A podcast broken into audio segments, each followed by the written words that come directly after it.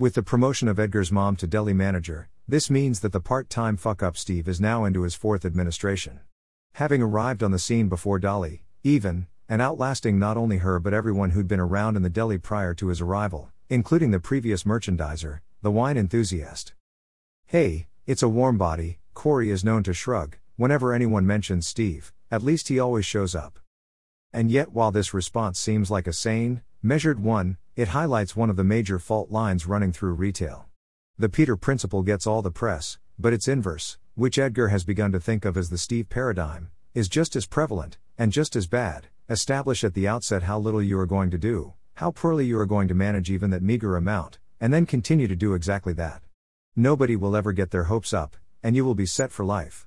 People might even begin to view you as some sort of insanely dependable rock, for merely showing up and breathing while on the time clock. This is way better than creating lofty expectations, which you maybe can't deliver upon. Even though his mom now has to deal with the guy, Edgar finds himself sort of rooting for Steve as well. Kind of chuckling under his breath and thinking, hey hey, more power to you, dude, if you can get away with this crap. Because Steve's gone above and beyond even the paradigm shift named after him, in that he's taken the ball and not so much knelt on the playing field with it, but ran in the complete opposite direction, every step that much further away from his own team's goal line. In the beginning, he sucked so bad at executing recipes that they told him he wasn't allowed to make anything. This progressed to an unfortunate development whereby he couldn't seem to execute a non catastrophic assembly job on the chicken salad wraps and so on, to the extent they kindly removed him from this post. In more recent times, his eyesight has gotten so bad, he claims, that he cannot check for outdates, and therefore is no longer expected to. The latest hilarity finds him removed from dishwashing duty, for, as he declares, this task stresses him out a little too much.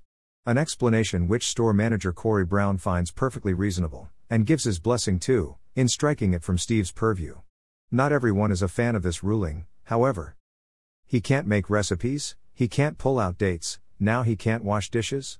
Christy seethes to Edgar, unprovoked, when she is informed of this latest twist. What is he, a toddler?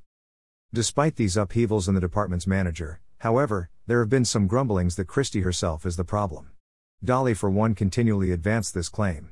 Yet, as far as Edgar can determine, while, Sure, for example, Christy might seem curiously fond of trying out one high priced dessert line after another, which just sit there. He finds it hard to believe this is one of the deli departments, no less HHM's as a whole, most urgent forest fires. They have plenty other problems elsewhere. Regarding where he fits into this grand scheme, he knows that straightening out the numbers is a vital part of it. Yet, whatever know how he has concerning modern technology, while itself not all that mind blowing, might prove just as important around here. This is definitely not the most tech savvy workforce he has ever gone to battle with.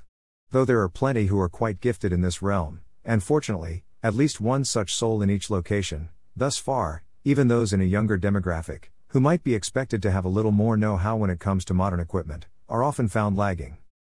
Most are aware of this, however, and have a good attitude about it. And while this might be a little bit of a stretch, Edgar could go as far as to say they often look at him as some sort of hero for explaining to them, in simple enough terms, how to do something new with the computer. At the very least, they are highly appreciative. For example, the day Barbara needs his help burning data files to a blank CD. Or on three separate occasions showing Rachel how to look up a vendor file by name, on the department manager computer, because she couldn't remember previous lessons on this topic. But most instrumental of all, possibly, is the day he's up at Palmyra and the new grocery manager, Trudy, is telling him it takes her an eternity to type out the new items by hand before sending to him. A vitamins employee standing nearby, Tori, hears this and agrees with her. Wait a second, you're typing those out by hand? Edgar questions. Well, yeah, she shrugs. No, no, don't do that. Copy and paste. At least on the major vendors, you can just copy and paste. Copy and paste? Trudy and Tori both reply. At which point he leads them back to that store's shared manager's computer, and gives both a quick tutorial. That, you know, these five major vendor files he's sending everyone every month, they didn't arrive neatly formatted, with all of the columns in the exact same order. He did all that, so they could just highlight a line on the vendor file, something else new to them, as are all of these micro points, hit Ctrl C, Alt plus Tab to bounce over to the new item spreadsheet, highlight the line and hit Ctrl V to paste. Though fairly common knowledge to most in this day and age, these two are open mouthed with awe, although this doesn't necessarily lead to the development one might think. considering that these five major vendors probably cover 90% of the items the stores are ordering, and this simple tactic will save them untold time. Instead, both admit that this move looked cool, but it was confusing, and therefore they'll probably continue typing these out by hand. Of course, Trudy will openly admit she's somewhat of a technophobe. I hate technology. Hate it. She tells him more than once, visibly shuddering at the prospect of dealing with these machines. Yet nonetheless has a mostly good attitude about at least sucking it up and grudgingly getting on board with this stuff anyhow. Most employees do fall into this camp, such as the recently hired produce manager, Johnny, who says he's never even sent an email prior to working here, yet recognizes that he has to adopt some of these modern concepts if he hopes to survive. That's all fine and understandable. It might call into question what upper management hopes to do with these figures as time goes by, and these people wish to climb the organizational ladder, but for now it's working. They also have a sizable group of what you might term worker mule types at each location, who just want to sling product and wait on customers, who have no aspiration to rise any higher than this, and that is fine also. What Edgar really finds bizarre, though, is the tiny subset of those who openly admit they know nothing about technology, but will nonetheless argue all day long that the technology doesn't work. Harry is without question at the top of this list. He almost always calls instead of emailing, and drops paperwork or packages on Edgar's desk in place of trifling with the new items file. There are endless occasions where, after tying up a good 5 or 10 minutes of Edgar's time detailing some strategy he has for, say, a particular end cap, will then insist that Edgar in turn call each of the three grocery managers, don't email, you know, call them, and explain the same to them. Pulling each of those people off the floor, away from whatever they were doing, and wasting who knows how much time in lieu of a single quick email that could knock all of this out, with a record of the conversation, to boot. Edgar complies, because he's not sure what else to do about the situation.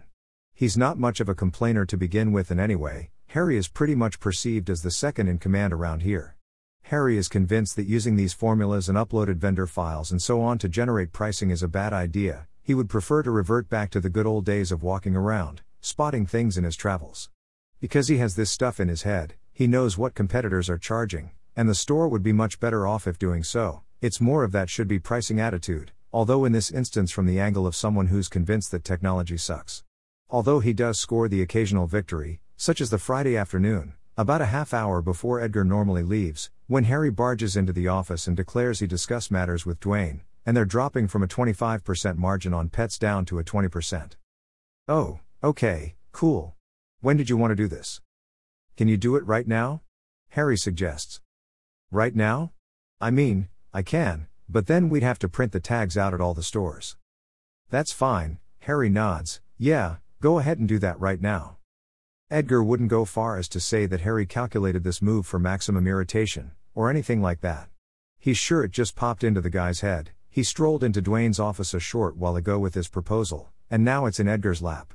Though figuring that Corey is going to have a cow over the timing on this, and does, there's nothing else to do, apart from making sure the coast is clear and popping into Duane's office to confirm it's true, before proceeding with a last minute change.